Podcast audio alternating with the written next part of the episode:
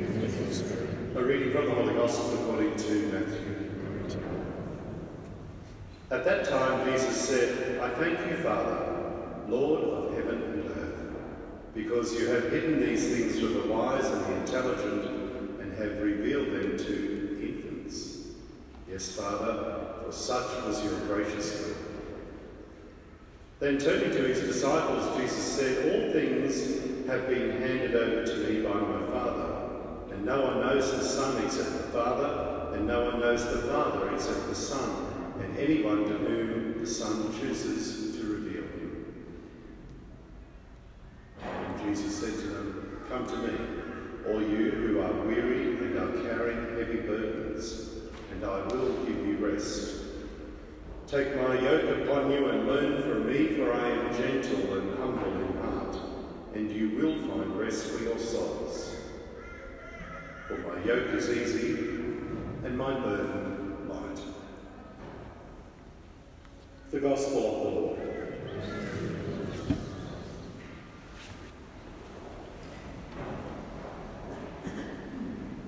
It really helps when uh, preparing a homily if the readings are relevant to this weekend. The readings are very relevant to, to our own lives uh, in 2020. And yes, uh, today many people are burdened by fear, financial insecurity, loneliness, and grief, while some societies uh, creep back towards what was once felt normal, others feel abandoned as the pandemic sweeps on. Here, as everywhere in the world, poor people carry the heaviest burdens. Isolation and physical distancing is impossible with a wall of cardboard, torn plastic that separates a family of eight in, in say, one room from their neighbours. In every country, people feel weighed down and circumstances vary. Friday night, there was a lot of noise outside the presbytery here at uh, Wood End, and uh, I looked out the window and uh, I could tell that uh, I can actually hear uh, people down on the bank of the uh, beautiful Bremer River, and uh, I could tell that there were people down there, and I know people who live down on the river.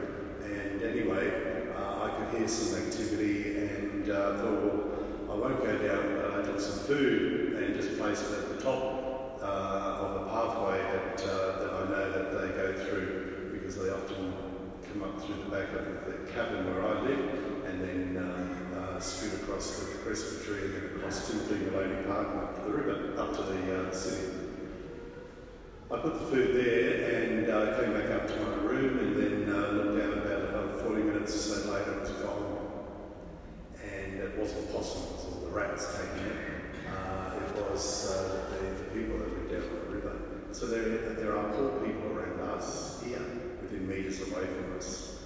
Circumstances vary. We did a survey um, of people in the church here uh, this, this, this morning. Our circumstances vary in so many ways. But our encounter with the coronavirus and its recent spread in Victoria has ran home to me at least, maybe to yourselves, that we are an interconnected people.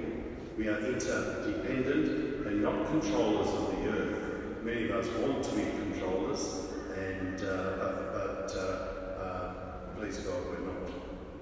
And I wonder if you, like me, feel that this pandemic is even more overwhelming because it's happening in our current context.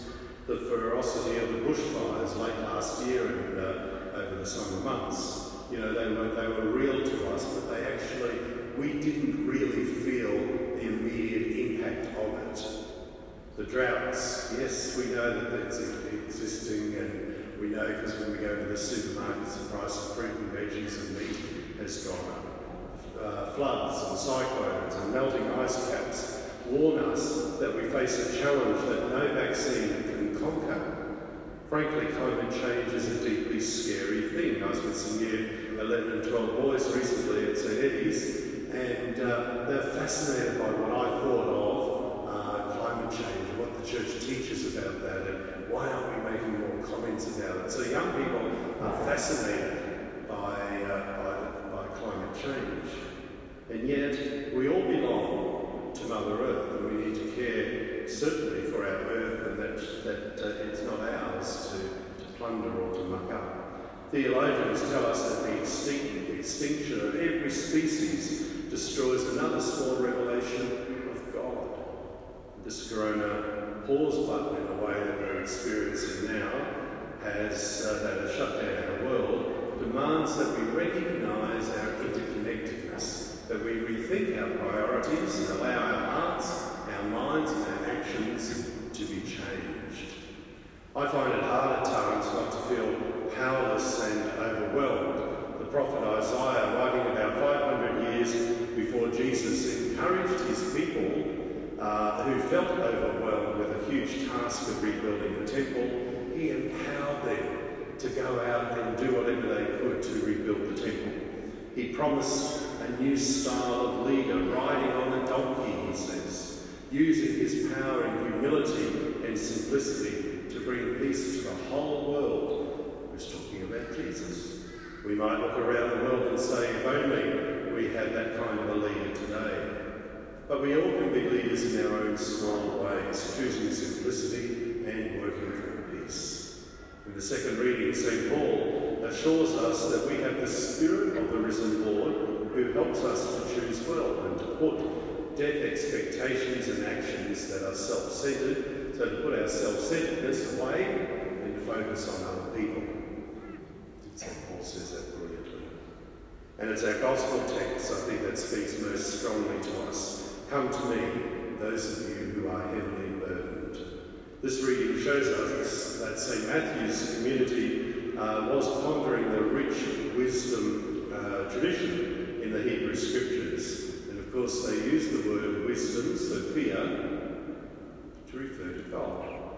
These wisdom books were written in the last few centuries before the birth of Jesus, and they talk about God and see God as guiding them in their journey of lives across the desert. And uh, that God was part of their life in all aspects, meeting them always in just the very simple daily events. Wisdom is the way that they name God and they, the way that they encounter God in the struggles of everyday life. God's message of hope calls human beings and calls us to a new way of living. But the whole trick of it all, or the, the key factor is that is to recognise God in our lives. Like us, the early Christians had good reason to feel overwhelmed. They thought their dream ended when Jesus was brutally murdered by the religious and political authorities. What were they going to do? Their Messiah had gone. They, the, the Messiah was killed, murdered. But the women and men who followed him after initial turmoil and bereavement experienced that the God of love and compassion, the one at the heart of Jesus' teaching, had worked something beyond imagining, that he was still there, that he left his spirit. And it was that his spirit that would guide them and protect them and heal them, and force them on, encourage them, empower them into something new. They came that this man Jesus, who was their friend, shared their burdens, celebrated many meals and feasts with them. He taught them much wisdom. He taught them about God. He taught them that Sophia was within them and was more than just a teacher. He was, in a very deep sense, God present with them. And we have that too when we read the scriptures and when we celebrate the Eucharist, when we greet one another in a nice and respectful way, when we uh, acknowledge the gifts of one another and so on. The wisdom text can help us uh, make sense of this possibility that we are all called to. A few years uh, after Jesus' death and resurrection, St. Paul called Jesus the wisdom of God, the persona of God. And in these verses, St. Matthew's community placed wisdom words on the lips of Jesus, so that Jesus claims wisdom's role as his own. He claimed because he, the Holy Spirit dwelt within him, God was his voice, that he was so, he was the Son of God. We do that too. When we come to communion, we receive the Lord. So how much do we allow that to transform us into, very simplistically, beautiful people? Wisdom's role is very important in our lives, and it's a word we don't often use or, or rely much on is uh, to talk about wisdom. The people found their burden was shared and not heavy when they when they welcomed the wisdom figure into their lives, when they welcomed God and acknowledged God in their lives. Strengthened by the Holy Spirit, they dared to go forward as a community and as individuals because they were bound by. And the Lord said, Come to me, for I am meek and humble of heart. Meekness and humility do not get good press in our economic or political world, maybe even in the church. Yet humility is owning the truth about who we are. Gifted people, but weak. Loved people and loving people, but we fail. With such honest self-knowledge, I think change is possible. And it's change for the better, change so that we become the voice and the image of God to one another. Jesus offers an easing of burdens to the people. His yoke is easy and his burden is light. His yoke is like an arm around our shoulders, a wonderful companion at our side, sharing the burden. Literally, Jesus putting his arm around us knowing that, that he, we are, that he can strengthen us. Do we dare to allow that to happen in our lives? I think not. I think sometimes we're afraid to, to really allow Jesus to embrace us, to really trust that He's there with us when we get bad news or when a relative dies or, or you know, we're burdened with what to do about our health or to downsize from great big beautiful Queenslander home and move into um, uh, you know, smaller residential housing or that time in our lives where we think, mm, I'd like to retire and I'm not sure. You know, there's many, many, many other examples, or change school, or change jobs, or whatever it is, or try and do better in our exams or our workload, or whatever it is. Do we actually allow the Lord to take us embrace us? We want to embrace Him sometimes. Do we allow Him to enter into our lives? We're not alone in our burdens. Each and every one of you here today, myself included, have burdens that we hold in our hearts. Those of you at home are similar. One of the burdens you have is that you're, you're afraid to come out now. You're not, not sure whether to come out and come into the church. I welcome you to, to do that. How can we prepare our hearts and our minds to understand what Jesus is asking of us in this gospel today? How can we bury our own swords and our string the harmful bows that we often uh, throw at one another? I had an experience this morning. I said hello to someone and they just cut me dead and rolled their eyes. It's a great welcome, isn't it? But I was disappointed in my reaction. We all have those, we all have those bows that we have, or the strings that we pull. And it's, it's those things that we need to change. It's the little things in our lives.